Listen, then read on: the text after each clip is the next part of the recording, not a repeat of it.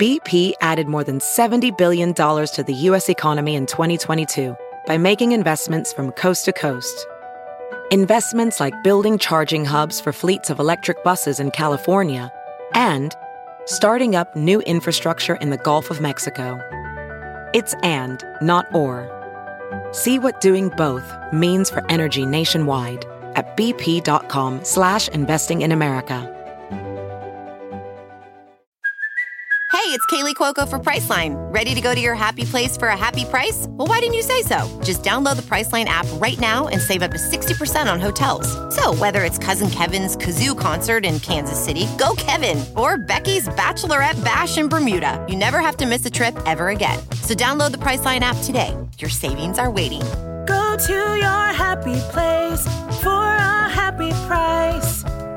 Go to your happy price, Priceline. The following podcast is a Dear Media production. Hi, I'm Siff Haider, the founder of Arrae. I'm a wellness entrepreneur and digital creator, and this is my show, the Dream Bigger podcast. Listen, I love dreaming big, but you know what I love more? Actually having the resources to make those big dreams happen. And hey, dreams can sometimes be private jets, but other times they can look a little something like having the best skin of your damn life, or starting a successful business, or delving into spirituality. So, on this podcast, I chat with experts and thought leaders from different fields about their tips and tricks on doing exactly that. So, let's get right into it. Happy Tuesday, guys, and welcome back to another episode of the Dream Bigger podcast. So, I am so excited for today's episode. It's with Marianna Hewitt, who hardly needs an introduction, and it's an amazing conversation. I learned so much. And honestly, right after we finished the talk, I texted one of my friends and had this brainstorming session because I was so inspired. So it's an awesome conversation. But before I give you more details, I want to call out a review that I got, which was really nice and I really appreciated it. So it's from Mal Foxley and it says, Sifat highlights all aspects of living our best life and more in this can't miss podcast. The host and expert guests offer insightful advice and information that is helpful to anyone that listens. This review is so meaningful and I really appreciate hearing from you guys. So, you know, if you have five seconds, open up Apple Podcasts. Maybe you have it open right now. Scroll down a bit and drop me a five star rating and review. Honestly, hearing your feedback is what keeps the show going. It also indicates to Apple Podcasts that you're finding value in the show and helps me bring on awesome guests like Marianna. So I hope you take the time to do that because it really does mean the world. So, let me tell you about Marianna Hewitt. If you don't know her, she really is an OG content creator. She started out as a beauty YouTuber, created these incredible videos on all things beauty. And she adopted Instagram really quickly. And she's done the same for TikTok. She's been quick to, you know, create reels right when that feature came out. And of course, we can't forget that she's also the founder of cult favorite skincare line, Summer Fridays. How she does it all, well, you'll find out in this episode. During today's conversation, we chat about time management, honestly, which is such an important thing.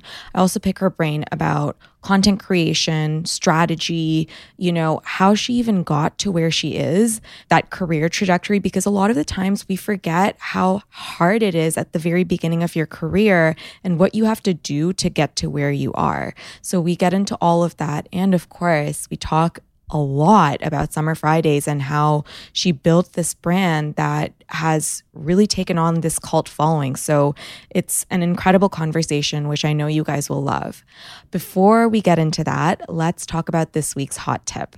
So if you follow me on Instagram, you'll know that I was in Tulum, and when I came back, my legs were destroyed by the mosquitoes. And these mosquitoes are like nothing I've ever experienced in my life. Like, my legs were itchy and bruised and literally scabbing, like TMI, but it's the truth, for like a week and a half afterwards, until, in fact, I came home and started using the Feelist Do Not Disturb CBD cream on my legs. Guys, this thing is a fucking miracle worker. I cannot even explain to you what it did to my legs, but all of a sudden it stopped itching, it stopped bruising. Like it was like a miraculous recovery. It is a really, really, really great body lotion and I could not recommend it more. I use it every single night. It's also really relaxing. Like I can't explain it, but I'm obsessed and I feel like everyone needs to go get it, especially before or after a trip where there's mosquitoes present. You will thank me later. So, without further ado, let's get into my chat with Marianna Hewitt. How do you feel like being told no shaped you into who you are today. Like even just as you know like what you're doing with summer fridays do you feel like you know did it did it make you more resilient and kind of make you more gritty i guess? For myself i would say i know what i want in life and i am not afraid to go after it regardless of if other people don't believe in the thing that I'm trying to do. And this goes for my family, my friends, the people closest to me. Sometimes the people closest to you are your biggest critics, not just the people outside in your work environment or peers. And so when I first, I remember like uh, going back, one of the first things was I tell this story often is I was getting ready to graduate college. One of my roommates said, okay, after college, like, what do you want to do? Where do you want to go? I said, oh, I'm going to move to Los Angeles and become a TV host. And they said, oh, no, not like your dream job. Like, what do you really want to do? And I was like, no, that's really what I want to do. And my dreams were always bigger than I think I thought was imaginable. But because I saw other people doing it, I said, if them, why not me? Like, it can be me if somebody else can do it too. And so I saw myself going after things that maybe seemed impossible. And my parents are super traditional, like very all about education and school and a typical career path. And so when I wanted to, you know, be a TV host, my mom was like, okay, well, you need to have a backup job. And so she always thought that what I wanted to do was impossible. And so I had to prove myself not only to myself, but to my parents, to the people closest to me. And once they started to see those things become possible, then they believed in me. So if people in your life are telling you no, if you're pitching yourself and people are telling you no, you have to want to do something yourself to push yourself enough because sometimes you have no cheerleaders. Even the people who love you won't cheer you on. So you have to really do that for yourself. And so for me, being told no, it never discouraged me. I was just like, okay, I just have to prove myself even more. And once I do this or prove myself a little bit, then people will be okay or understand why I want to do what I want to do. I love that. And I couldn't agree more. I remember when I had the idea for Arrae, right? And I like I told my family first and my brother got it right away because he's younger than me and he's like, you know, just kind of grown up with me. He's worked now alongside me as like before he was my assistant. So like he just he got it right away. And I remember my dad being like, "Okay, but like why why do you think you can create a wellness brand as opposed to a doctor?" And I was like, "No, but you don't get it. Like I'm seeing something that people aren't seeing." And it's really funny because like of course my dad is like my biggest fan now, but like, you know, sometimes those closest to you are doubtful and maybe they just don't get it, but like you just have to push through and not take what they're saying at face value, you know?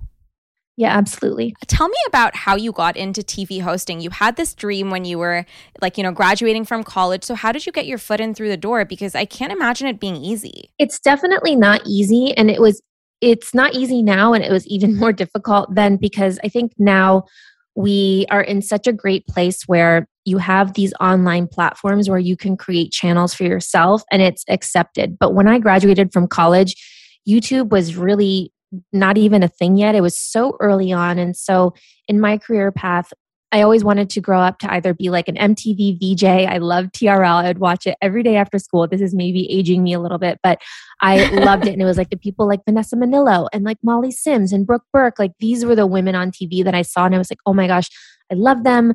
I love entertainment. I want to host a show like this.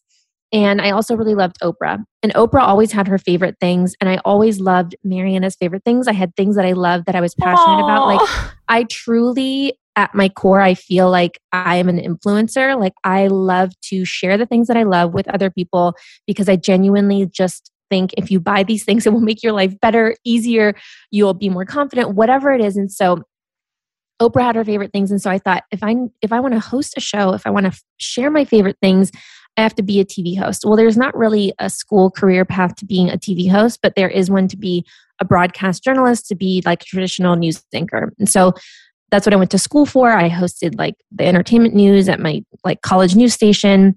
And then in that process, I kind of was like, news is not for me. This is not the career path that I want to go down. I wanted to be more like lighthearted. And so when I graduated from college, I moved to LA. My mom was like, being a TV host is not a realistic career path. You need to have a backup plan. So while I was in college, I interned in PR. And then my first job out of college, I worked in public relations and I was working as an assistant at a PR place for celebrities. I was taking them to their interviews.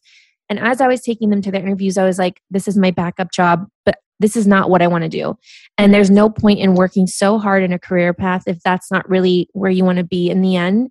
And so in my free time, well, I didn't really have a lot of free time because I was also like a hostess at a Katsuya. At Katsuya is like a sushi restaurant in LA.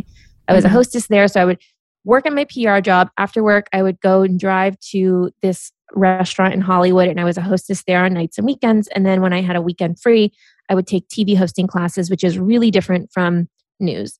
And that's where I built my reel. And at the time, so it's like a catch 22. You can't get a job as a host unless you have a reel, but you don't have a reel unless you get jobs. So I was booking, I was creating these reels with like fake news stories just to have a reel to show to casting agents. And mm-hmm. so to put my reel somewhere, I started a YouTube channel and I uploaded my reel to this YouTube channel just to have a place to send links. Mm-hmm. But because I had this YouTube channel, that's kind of how I started my YouTube channel doing beauty videos and everything as well. So really when I started my channel, it wasn't even I wasn't even thinking I was going to be an influencer. So that's how the beginning of my career started. I ended up working as a full time uh, full time TV host. I was doing entertainment first. I didn't love it. Then I pivoted to fashion and beauty news. I liked that more because I felt like entertainment, although I loved watching it, I felt like when it became my job, when it took the fun out of it, and two, I just didn't really feel good speaking mm-hmm. about other people and their lives. And I would get these questions from the producer. I would have to go do these red carpet interviews, and I felt so uncomfortable asking these people these questions about their life when they're there to talk about a movie or something. And so it wasn't a feel good job for me. But when I started doing fashion and beauty news, it felt a lot better because it felt like you're giving things to people or information to make them feel better, more confident. It wasn't gossipy. And so mm-hmm. Then I was working as a TV host, then I was doing my YouTube channel, and then I became an influencer. That's a very long story of my career path to like kind of where I all started. I'm Amanda Litman. I run an organization called Run for Something. I wrote a book called Run for Something. And now I host this show, also called Run for Something. My mission is simple find people who care about solving problems and help them run for office. Every Tuesday, I'll talk with amazing and incredible candidates and elected officials who are already making a difference. They're in local offices that might seem small and not so sexy, but are actually hugely important for your day to day life. Fixing our broken system will take all of us and people like you. Listen in every Tuesday wherever you get your podcasts. Honestly, Marianna, it's so funny that you bring this up about that stage in your career because I just spoke to Allison McNamara and she used to also be a TV host and she said the exact same thing about when she used to have to interview celebrities because she was like, you know, this was like peak, you know, Hollywood and celebrity obsession time. And, you know, she'd have to follow celebrities around sometimes. And she just felt really, really uncomfortable. And that's how she kind of ended up pivoting her career as well. So I think it's really interesting when I hear that from two people. You know what I mean? Yeah, for sure. So, you like you go into YouTube. Did you know that you were going to niche down into beauty right away? Like what attracted you to it? So my very first videos were makeup tutorials. So I did one was like maybe like my full face and one was like brows or something. And it was always what I loved. And my first YouTube video I uploaded in February of 2012. So now I've been doing this almost 10 years which just wow crazy that it's been been this long but i always loved beauty and i felt like per platform, there's different things that work for each. And at the time, you were either a blogger and you had a blog with like beautiful images and your outfits and or you were a YouTuber where you created like makeup content and there weren't a lot of people doing both. But I think because of my background from working as a TV host, you know, learning how to edit videos in college, all of that background kind of got me to the point where I was like started a YouTube channel and makeup mm-hmm. just always felt really natural to me. A lot of the YouTubers were a lot younger than me. And so I think my perspective of makeup, the products I was buying, it was just really different and unique at the time. So I think it was always like beauty was always at the core of everything that I did because that's what I felt so passionate about. And I love fashion and style and wellness and lifestyle and all these other things. But really at the core of everything was product. And I love beauty products. That's really interesting. So, how did you notice your audience was growing? Like, did you have like a moment which felt like an aha moment? So, back then in 2012, I started my YouTube channel. In 2013, I started my Instagram. And in 2013 on Instagram, there was a popular page. It's mm-hmm. kind of like TikTok's For You page now, where you were fed all of this content from people and like kind of images could go viral on the for you page or on the popular page like the for you page on tiktok now and so every time your picture would go on there you'd gain like a thousand followers mm-hmm. and you would get so many likes and comments and that's how a lot of the early people on instagram grew to be really big really fast was from this popular page and so on that popular page when i was working at the time every time I would go to a red carpet or an event or something for work, I would take a picture of myself and put it on Instagram. Really, is just like a place to showcase like work that I was doing. But instead of being like, who did you interview? What was this about? It would be like, what are you wearing? How did you do your hair and makeup? Where did you buy this mm-hmm. dress? And then, so it started to become more about me than the work I was doing. And then in 2014, I launched my blog. And the day I launched my blog, my site crashed. And I was like, okay, there's something here. Like these people on Instagram are wanting to go to my website to find out more information. And then by April of that year, I was able to become a full time influencer, which at the time we were called like blogger. It mm-hmm. wasn't really uh, the word influencer yet. And then what really started taking off for me was like once I fully dedicated my time, because before then I would just film content like on the weekends and post it during the week while I was at work. A couple videos like started to go viral. One was how I edit my Instagram photos. And because it was so early in Instagram, everyone was trying to figure it out. And that video got picked up by like Harper's Bazaar and it was a really big deal because these kind of media outlets weren't covering influencers or bloggers yet. And another one was like how to get Kylie Jenner's matte lips because this is before Kylie Cosmetics, before Kylie lip kits. And so, kind of some of those like SEO terms that I learned from work, I use and apply to my influencer content because you can't really find Instagram content, but you can search and find a YouTube video. You can search and find a blog post. And so, those SEO kind of terms that people were looking for really helped me at the beginning. So smart. So, how important would you say it is to niche down when it comes to social media like obviously it worked for you when you you started off as like a beauty influencer on YouTube but even today like would you say it's super important I say all the time that niches are important for a number of reasons and if you don't have a niche then I ha- I think having a personality is really important so the reason why niches are important, if you're someone trying to build a new audience and you're posting in any and everything, people don't really know what to expect from you. But if you mm-hmm. have a niche, people know I can come to you for this certain type of content or this certain area of expertise where I'm either learning or being entertained or finding something about products that I love from you. Not only is it great for your followers, but it's great for potential brand partners. So if a brand is looking to spend money with an influencer and maybe they don't have a ton of budget yet and they want to spend in micro and niche influencers, having people whose audience are hyper focused in a certain area is so helpful when brands want to partner with people. And so you know, you and I both have brands. We both work with people with sponsored content, and there's so many different levels of people that you want to work with. But when you're in, you have a niche audience of people who are obsessed with skincare, for example, and it's 10,000 people who are so obsessed, I know that my money might go further with them than someone with a million followers, where the someone with a million followers has a different purpose. Maybe it's brand visibility or brand awareness. And so everyone kind of has a different reason. So that's why I think niches are important. And then if you don't have a niche, having a personality, because you can only get that personality from you. So I have to follow you for this reason to see either your life, your personality, what you're doing in your free time. And so that's where I think that's important because then no one can kind of copy what your personality is. That's so smart. What's an example of someone you think has a personality? There's a lot of people. Um, Tinx comes to mind. as one of them where she's great. She's such a personality and like you follow her it's like you know this witty sense of humor comes across through everything that she does. Yes, she happens to show products that she's obsessed with, but she's a personality. Another one would be um I'm trying to think like even like Lauryn, Lauryn and Michael. So mm-hmm. she has Skinny Confidential on the podcast, but it's like I know her tone of voice. I know that she's pink and she's bright and she's going to be witty and sassy and that's her personality and on top of all the great products that she recommends, I know that her personality comes through in everything that she does and that this is what I expect from her. Where other people are influencers and they just share great products all the time. Another person with a great personality is Melissa Wood, who we both mm-hmm. love. And she's another one where, yes, she's sharing her workouts, but she's also sharing her family and her meditations and her daily habits and the things that work for her. And she's talking to camera. And it's like, I could go to another place and get another Pilates app or at home workout. But with her, it's her personality that really shines through, whether it's in her stories or in her workout videos. I love that. These are like actually such great tangible tips. And, you know, I'm totally with you. I think that niching down is so important, especially if you're micro.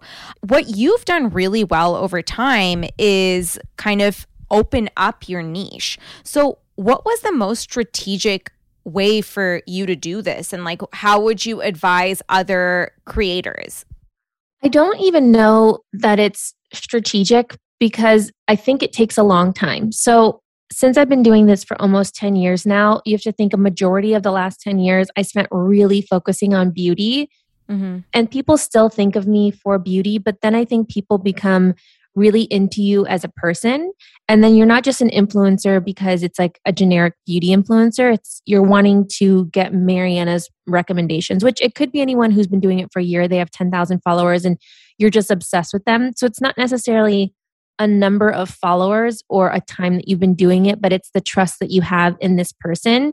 And I think once you gain the trust and you have influence over your community, then you can start expanding to other things. But if you're still trying to figure out your niche and you're still trying to get people to convert in one area, it's going to be hard to try to share other things with them because they might get really confused by the type of content they're coming to you for. And so for me, just as, as I've gotten older, there's things that really interest me in my life and wellness and lifestyle, interior design. These are all things that I really care about and want to share. Not every area of my life is able to be monetized. So some things I'm just sharing from the pure joy of like sharing things like home decor, for example. Like I don't really work with a lot of home decor brands, but it's still something I really love to share. And that's something people come to me for. But if you're an influencer, I would kind of look at like where your income is coming from and mm-hmm. what the mix is. And if 90% of your incoming jobs are in style and fashion, you should still be giving most of your content style and fashion because that's what the brands are coming to you for. And maybe that's what your audience likes best from you because that's what's really resonating. And so if you want to expand into other categories, like Lauren and I talk a lot about like pillars in your content. Mm-hmm. So let's say you have four pillars. Let's say mine could be beauty, style, wellness, and then something else would be like travel. But I'm not really traveling right now, so I'm not posting travel frequently. But like my bread and butter is like beauty and wellness, which I, will just kind of like lump into one thing. And mm-hmm. so for me, I just want to make sure I'm every day posting something either beauty or wellness related on my feed. There's something beauty or wellness related. Um, and then like kind of sprinkle in the other things because every chance that you post something to not only is it engaging with your current followers it's also a chance to lose followers so if you post stuff that's not engaging and not resonating with them they might unfollow you um, and so that's something to be mindful of too so smart. Also, I think that you have done a phenomenal job evolving with social media. So, like, you know, as soon as, for example, like I remember reels became a thing, like your your reels would be fed to me every day. Like it was it's yeah, unbelievable.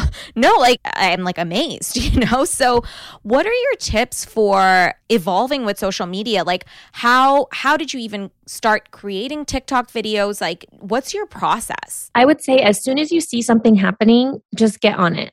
Because maybe it goes away and dies down, but maybe it's here to stay. And what you don't want to be is too late to a platform because then it's really hard to grow. I also think I'm saying this, but also if something, if a platform is not for you, don't force yourself to be on something. If it's not genuinely the type of content you want to create, like TikTok is amazing, but if you don't like creating videos or you don't want to post videos, then don't feel the pressure to be on there. There's plenty of other platforms like Pinterest and Instagram where you don't have to create video content. But for me, when I started my blog and YouTube and Instagram, it was very early on. And with TikTok, I downloaded the app in September, October of 2019. And I saw a lot of people were on there, and I wanted to just watch it for a few months before I started posting because I wanted to really like understand. I think I posted my first video maybe like December of 2019. But at the time, it was all really like dancing videos and I mm-hmm. and it was very Gen Z and I was like this is not the platform for me yet because I don't know where I fit on here. Now mm-hmm. it's definitely evolved in more like um entertainment, education, um there's like a value add to the content on there now so it's a little bit different so i've been posting more frequently like what's your process for creating content so my process is really different for creating content so you and i both have a lot of jobs and so on i kind of divvy up my days so for me monday is summer fridays heavy tuesday is podcast heavy and wednesday is my content creation day mm-hmm. and so mm-hmm. i know i have one day of the week where that focus that day is I'm going to get ready in the morning. I'm going to get dressed. I'm going to do my hair, my makeup, and I'm going to take as many different types of content that I can in that day so I have enough stuff to post the rest of the days. And so if you are somebody who is working at a job and you can't figure out how to get content up because you want to be an influencer too, whatever days off that you have from work, whether that's Saturday, Sunday, or a day during the week, just take that time, go bank and do a bunch of content, reels, TikToks, stuff that you can repurpose through a lot of different platforms to get like the most bang for your buck. And then another tip too is to take evergreen content. So instead of taking something that's specific to a day or a moment in time. Take content that's good forever so that you can either repost it later or it lives a little bit longer than just a day on your Instagram stories. And so my process for me now is I have a little like notes app in my phone and it's just a check mark so I can visually see the things I want to make sure I'm posting each week. So like thinking back to like whatever your content pillars are, make a note in your phone, make a like a list for stories, make a list for feed, and then just make sure each week that you're ticking off those boxes. And so when I'm posting each week, I just make sure I'm covering each of those bases so that I make sure I'm always top of mind as somebody who's talking about beauty, wellness, lifestyle, decor, whatever it might be. Um, so I think that's really helpful. And then I think on TikTok, the trends happen so quickly. So mm-hmm. if you don't film a video fast enough, it's almost better to just not follow the trend and like go back to what I said about creating evergreen content because if you follow a trend and it's with this trendy sound but you posted it like 3 weeks too late then you may as well just not have posted it but if you post a generic video like 5 ways to wear denim that's good anytime or you can do it seasonally like 5 ways to wear denim in the fall 5 ways to wear denim in the winter and you can have these series of things where it's it doesn't feel dated and then you can mm-hmm. also cross promote that on Instagram because Reels and TikTok are not the same. They're both videos, but the trends don't really translate from TikTok to Instagram and what does well on Instagram I feel like doesn't do well on TikTok and so I think you also just need to make the make the content unique to the platform. Yeah, I mean, that I could not agree more with. Like, even just as we kind of, you know, like create content for Arrae, right? Like, what we create for Reels is a completely different thing than what we create for TikTok because I feel like it just lands different. It's so different. And I feel like on TikTok, it's like the less edited, the better. The more mm-hmm. like native to the platform, the better. But on Reels, they still want it to be like Instagrammy. So, like, Reels, I feel like they like a beautiful video it's just different. Like, and even like I've noticed, like, if you use an Instagram filter, it doesn't work well if you then upload that video to TikTok. Like, TikTok is like very like lo fi, no filter, natural light. Like, it does it just doesn't look the same like sometimes when i'm even watching videos or like my own videos i'm like oh my gosh i shouldn't have used a filter on here because it just doesn't look like it should be on this platform yeah, I'm totally with you. So, when it comes to things like TikToks and Reels, like you're doing so much. Like, did you hire a team or like did you hire someone for social media specifically? And I ask this because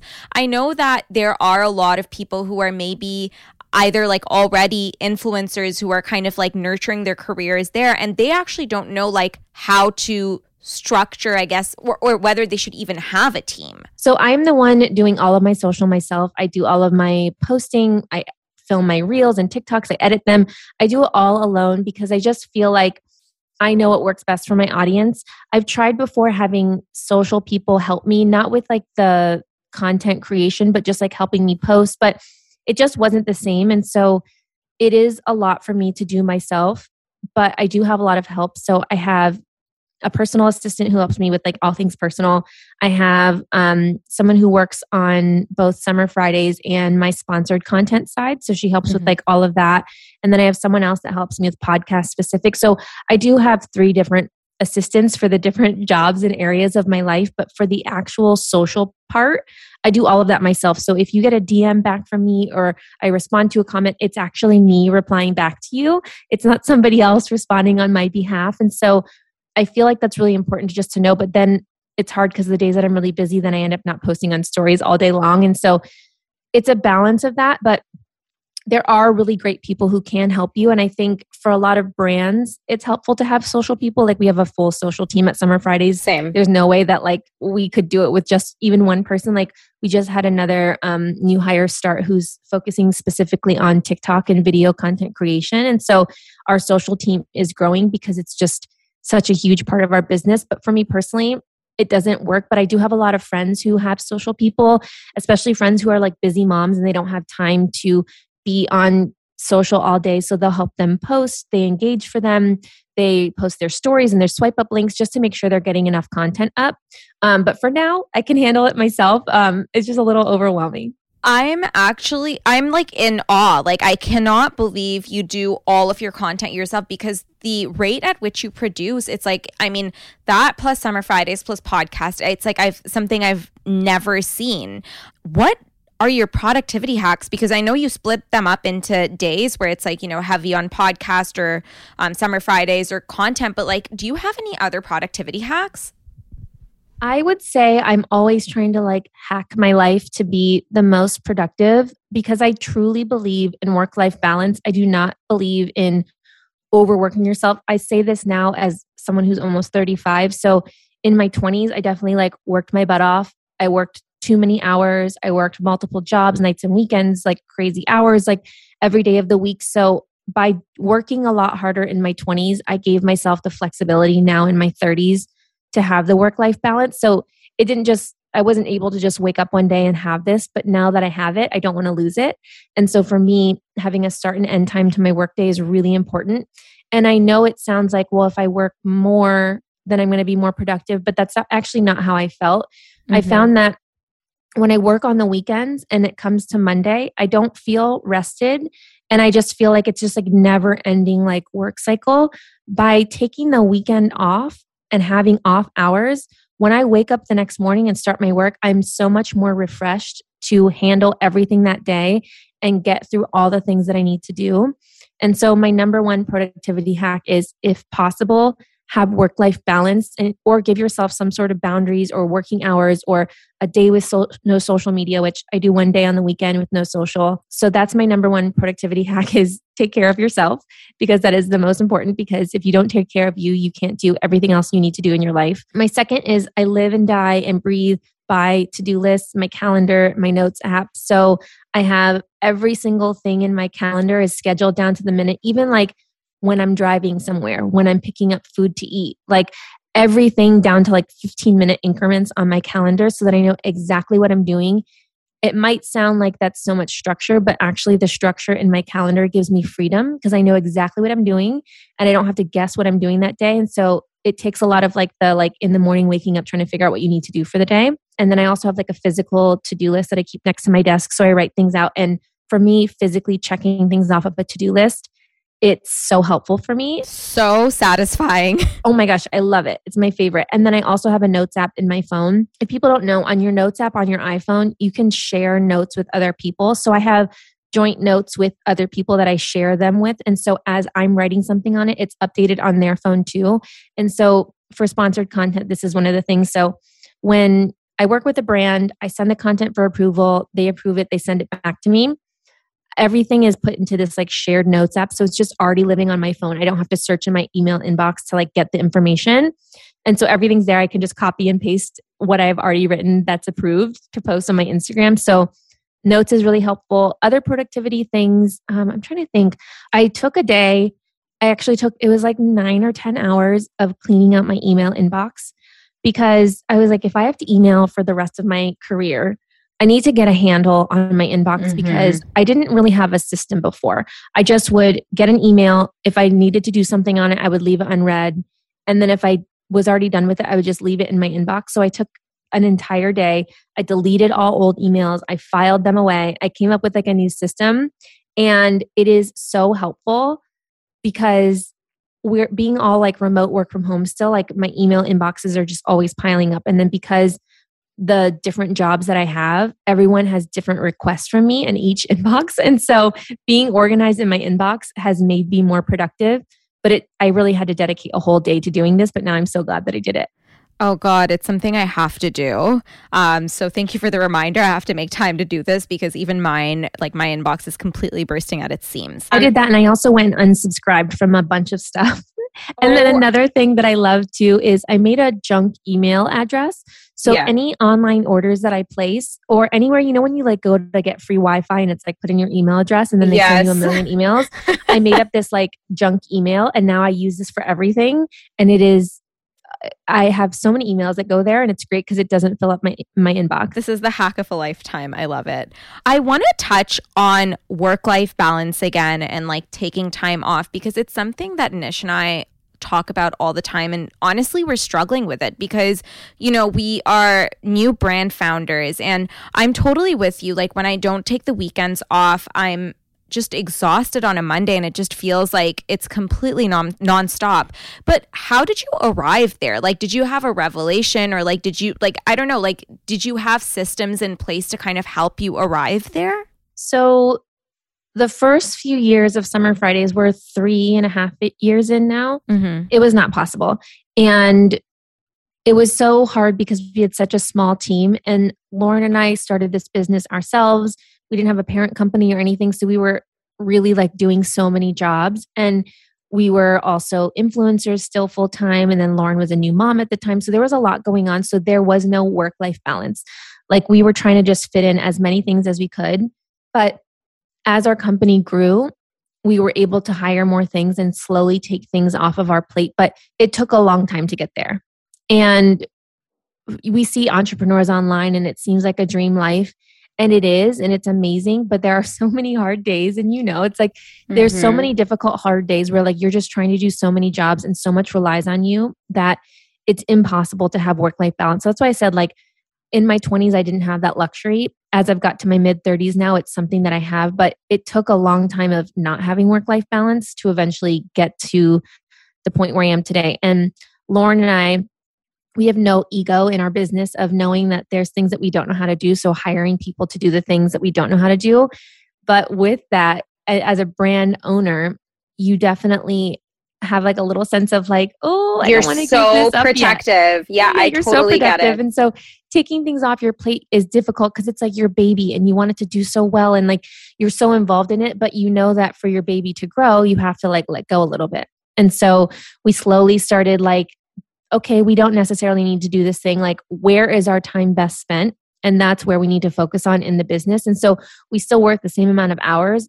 It's just more dedicated to like specific things now instead of trying to do everything. But it took a long time to get there. But as an influencer, there is really, it's really difficult to have work life balance because it's basically just you. Like for myself, it's just me. So there's not other people. Mhm. And then there's no one else you can put on camera or on your stories and your content. So it has to be you. So I think giving yourself boundaries when you're working for yourself as a content creator, influencer, that's why for me, I take one day on the weekend off from social because in any other job, you would take the weekends or have some time off of work. But as an influencer, you're so used to being on 24 7, like you have to have some downtime. So that was really important for me just to feel like I don't need to be online every day. Everything will be there tomorrow. It's totally okay. So I think that's a really good boundary. So just like banking content and making sure you have enough to post just so you're not so, because I think on social, when you're on it like too much, I feel like it starts to mess with your head a little bit. Oh my God. It just sucks your energy. Yeah. So there's time I just have to like be off of it. As much as I love it, I'm like, okay, I need to like be off my phone and like be in like the real world and just like be enjoying whatever I'm doing in the present moment. And I'll just take pictures and I'll post them on my stories tomorrow. Um, so I think that boundary is really important, but it's hard. Like it's really difficult, but I love that right now. I feel like a lot of people are taking that time for self care, mental health days where they're like, you know, using a day to take off of work, um, having boundaries in work. And so I do think that's so important. And I think the more brand founders like Jen Atkin is really good about talking about mm-hmm. this, how like work life balance is so important. Like, don't burn yourself out. But also, it takes a little bit of time to like be able to have that luxury. So, if you're in your 20s and you feel like there's no work life balance, hopefully in the future you will be able to get there. Fingers crossed, I'm working on it. Um, so I want to get into Summer Fridays. I think like your branding is actually iconic. I need to understand the process. Like, how did you even land on it? Like, uh, talk talk us through how Summer Fridays started, like in terms of like the branding and the product and all of that. Well, thank you so much because it's something that we really pride ourselves in because at the time we were launching, our goal was to launch at Sephora, but we didn't know if we would launch there. So we were mm-hmm. planning on launching direct to consumer. And if you are only online, we thought you have to be brought in by the packaging mm-hmm. and what mm-hmm. the brand looks like and feels like online. Because if you can't try it in store and you can't see it in a physical space, why would you want to buy this? And so, how it looked was so important because we knew you had to want to buy it just from an image. And so, at the time, this is like when Glossier was really big, which it's still really big, but at the time, everything was like this millennial pink color. And every product that we felt like was coming out was in this same color range. And even my own personal Instagram was like very blush and pink and white and light. And I never posted any color and it was so specific. And when we formulated our first product, which was Jet Lag Mask, we came up with this idea because Lauren was expecting, um, I was traveling a lot for work. And so, as a new mom, you're exhausted, you're tired. So, her jet lag was like physically being exhausted from being a working mom. And then my jet lag was like from traveling and being all over the place and being tired. And so, we dreamed up this product. But to really make it stand out, we wanted one to be an aluminum tube, which we were sustainable before being sustainable and packaging was as popular as it is today. And then we wanted it to really stand out on social. So blue, we felt like went with that feeling of hydration. And it really, really stood out on Instagram. So when we gifted people or when people were buying, you kept seeing this blue tube all over Instagram. And you almost like couldn't open Instagram for a while without seeing it. Literally, like for me, that's exactly what happened for me. I was like, what on earth is this product? Like everyone and their uncle has it and I just need it. And like that's actually like how I ended up ordering my first jet lag mask because I was like, I have to have this product. Thank you. Well, so it worked. And so I think that's why branding is so important, but it has to be not only is the branding important, but once you get the product, it has to be amazing. So products that work are at the core of who we are. So every single product, it's like, and it, I know it sounds like it's a given, but there's a lot of brands and products that you just try and it's underwhelming. And so for us, we just had to make sure like we really stand behind each of these formulas and we love them so much. And so maybe the packaging and branding brings you in, but the product and how it works and how effective it is will keep you, you know, repurchasing hopefully. And so for us, this blue tube became iconic and the packaging that was in. And so we thought it has to be photogenic, it has to catch your eye on social. And there are so many new brands now. So if you are a brand wanting to launch and you want to launch on social, I would come up with something really unique. It's difficult, especially with stock packaging. Like there's only so many options of what you can do.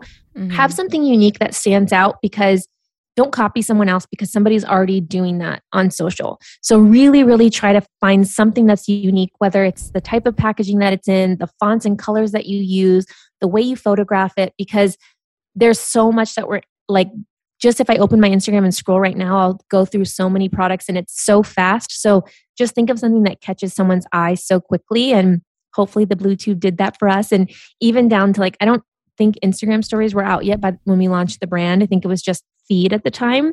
And we were testing what would it look like if we took a picture of this aluminum tube in a square Instagram photo and like the summer fridays logo at first was too small so we kept enlarging it. So if it was in a flat lay and you posted on your instagram feed you could see the summer fridays large enough. So we just were thinking social first with all the packaging design. So smart. So what was your go to market strategy? Like how did you bring this product out? Like did you create hype before it went live? Like walk me through that. So we were going to launch in i'm trying to think of the years january 2018 so in December of 2017, oh my gosh, this is so long ago. I was just thinking about this. December of 2017, Women's Wear Daily ran an article saying that we were launching this skincare brand. And at this point, we had already been speaking with Sephora, but they hadn't committed to anything yet. We were just showing them packaging and sending them samples, and we'd been talking back and forth. And I was in New York that day, and they have this, it's called like Women's Wear Daily Beauty Inc. Awards. And mm-hmm. I got um, Influencer of the Year that year. And so the day that I got this award, it's all like the best people in beauty, like the biggest and best every retailer every brand every everybody is there and it was announced that morning and so i met so many people that day even though i was there as an influencer the article about summer fridays came out and i was sitting next to this woman she was like oh my daughter has her Christmas wish list and she just says that she wants a face mask for Christmas and she wants it to be like really cute to post on Instagram. I was like, oh my gosh, well, I have the perfect product for you. I was like, it just got announced this morning. And it ended up being Mecca, which is based in Australia, which is one of our great retailers that we work with. And um, so that's how I connected with her there. But after the article came out, Sephora saw it and then they reached out, um, even though we had been talking. And then they didn't ask us to come. We just said, we can come there next week and meet mm-hmm. with you. And then they were like, okay, great. And they picked a date and we flew up there. So it was like one of those cases back to the beginning of the episode mm-hmm. of like mm-hmm. being told no. They could have said, oh, no, it's okay. We don't want to meet at the time. But I didn't have a problem just saying, like, I'm willing to fly myself up there. Like, I'm willing to come meet with you. And I just asked. And at the end of the meeting, they said they wanted to carry Summer Fridays. And incredible. And so we were supposed to launch in January, but to launch at Sephora, we had to increase our initial purchase order. So we weren't able to launch until March. So we ended up launching in March of that year at Sephora. So we were going to launch direct to consumer if a retailer didn't take us. Sephora was always our dream. Sephora came on board. We pushed the launch by a few months and it became an instant bestseller and award winner. And I can't believe like that was how we launched the brand, but it's really just like a dream come true. And I'm so grateful. And I tell Sephora all the time, like how grateful I am. And the first time we walked into stores, like we cried seeing it because we couldn't believe Aww. that this was possible. And they're really such an incredible retailer and a place to be. And we're so grateful for them and on our community for you know coming on board when we launched the brand and trusting us and continuing to buy products from us now three and a half years later yeah, I mean, you guys have done a phenomenal job. What are your tips for building a viral brand? And this can even just be like one tip. Like, aside from awesome packaging, I also feel like, you know, you've like really honed in on your community as well. If I could make everything go viral, I would. So I wish that there was a formula, but there just isn't. There are things that you can do right, but you don't really know what's going to hit because you never know how people are going to receive it and how people feel. You can only do what's right for you and your brand. So for us, having an aluminum, having an aluminum tube, having this blue packaging, all of that was really unique to us and like what we really felt like we wanted to do. It wasn't to go viral, it was to stand out on social in a sea of other pictures. So, mm-hmm. virality is so difficult because if we could all go viral, we would all love to because we would love to like go viral on TikTok and sell out of all of our products because it would be amazing. But all you have to do is stand by your products and products that work whether it's you know for us you know wellness and beauty so the products actually have to work. Like the reason I like my bloat supplements is because they actually work. And if it didn't mm-hmm. work, I wouldn't keep using them. So stand by your products and sure something can go viral, but like the goal is that this product's going to be around forever and that people are going to repurchase and reuse them over and over again. So like um, products that work, thinking about longevity, like how like it shouldn't just be a flash in the pan. Like everything you create um, should stand the test of time. So don't do something just because you think it'll go viral right now. You really want it to live and breathe for a long time. So those two things are important. And another thing is just coming up with your own style of either photography, typography, the way you do your Instagram stories, the way your feed looks, the way you talk to your customers, your tone of voice. Because if you just copy what somebody else is doing, they're already doing that and they can already get that from another brand. Just like I said earlier about influencers having a niche. And if you don't have a niche, have a personality. Mm-hmm. Your brand personality is the same thing. So using like Lauryn and Skinny Confidential as another example, her tone of voice on Skinny Confidential and her tone of voice on her podcast and her social is all the same. And so that same pink that she loves is translated into her physical goods and products. And I know that like that sassiness and that product and like the way that she names her products, I can expect that from products to come from her because that's brand specific to her. And so it's not necessarily about virality, it's about personality. It's so true. And I love that you say what you say about, you know, a, a, product that genuinely can stand on its own two feet. Because even for us, I remember when we were coming up with Arrae, something we spoke to our formulator about was, you know, you can create a product which is just really beautiful and then people use it once and then they never come back. Or you can create a product which is of like the highest quality and really touches people's lives so that they become lifetime customers. And that is kind of what determines the longevity of a business. And I feel like people really need to be cognizant of that in this age of like, you know, just social media first brands. Like, yes, that's super important, but it's also so important to have an incredible product that people can't get enough of. Yeah, exactly. And you want to, if you're spending all this time and effort launching something, you want it to live a lot longer. You would hope that it's just not something people are going to buy for a month and forget about. And so if you're putting all this effort into something, just make sure you're going to really love it for a, a, very long time to come. Yeah, couldn't agree more. So, one more question about Summer Fridays. And that question is that, you know, you guys launched with just one SKU, which I think is the fucking smartest thing I've seen. And we, like, we did something similar. We, we launched with two. And I feel like it just helps with credibility because, and, and it helps you, like, kind of get product market fit. What was your thought process behind that? Because I know that, especially as a beauty brand, like, there's a lot of pressure to launch with like a bunch of different products? Yeah, so it's not really typical. I think in beauty at the time, brands that were doing it before us were like Beauty Blender. There was like a handful of brands, but the problem and the benefit of this is it's high risk, high reward. If you come out with one product and it does well, then amazing. But if it doesn't do well, then until your next launch, your business is not doing great. And that's not great for anybody. So there's there's pluses and minuses to both. The reason that we chose to do it this way was as influencers we felt so overwhelmed by just like the amount of gifting that we were getting every day. And when I would receive gifting from a new brand, I would get 10 new products. I wouldn't even know which one to try because I was just so overwhelmed that I sometimes just didn't try anything because I didn't know which one was like the best one or the mm-hmm. newest one or what they were focusing on. And by just launching with one thing, we thought it was easier for our friends and our influencers. It was easier for new consumers to figure out what to try. And then when we did eventually go with Sephora, it was easier for a retailer to just take on a new brand with one product because they could just upload one product to their website and they could just um, put one product in store versus needing to find an entire shelf space for us. And so it's easier to take on from a brand perspective, from a retailer perspective. And then also as a new and indie brand, it was easier for us to produce one product at, at a time as well. And so there were so many benefits to it. But what happens with this is we were fortunate that we did a lot of the right things plus a little bit of luck that with jet lag it became you know such a great product for us. But had it not maybe we, we wouldn't have even survived the first year.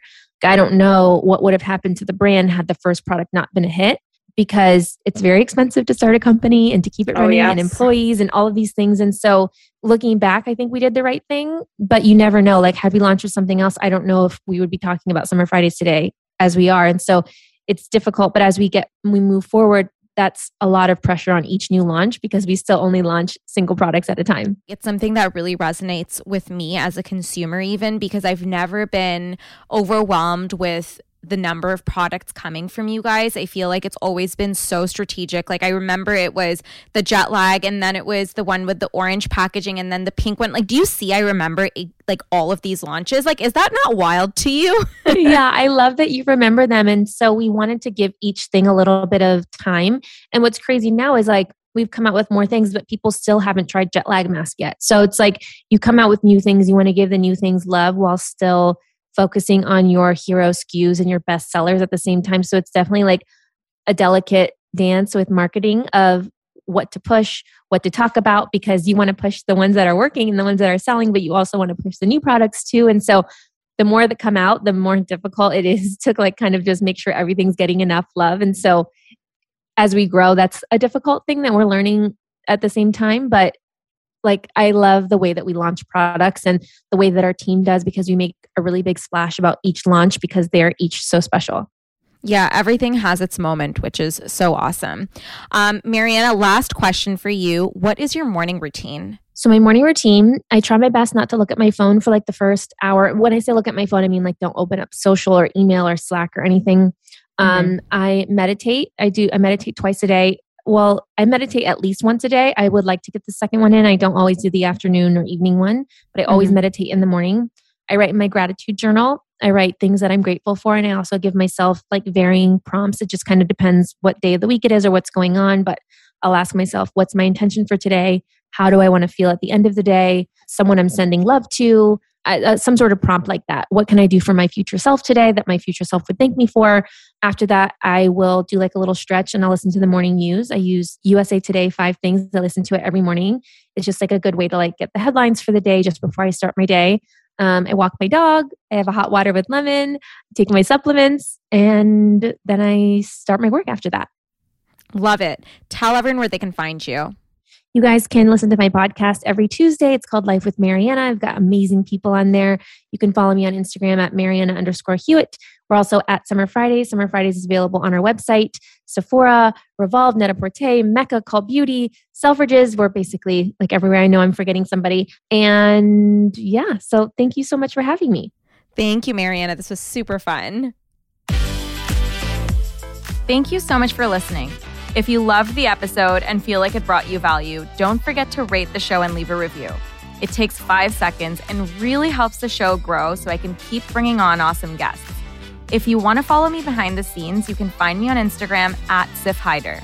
And don't forget to hit subscribe so you don't miss a thing. I drop new episodes every Tuesday, so come hang with me and shoot the shit with some really smart people, learn and unlearn, and have a lot of fun. See you next week.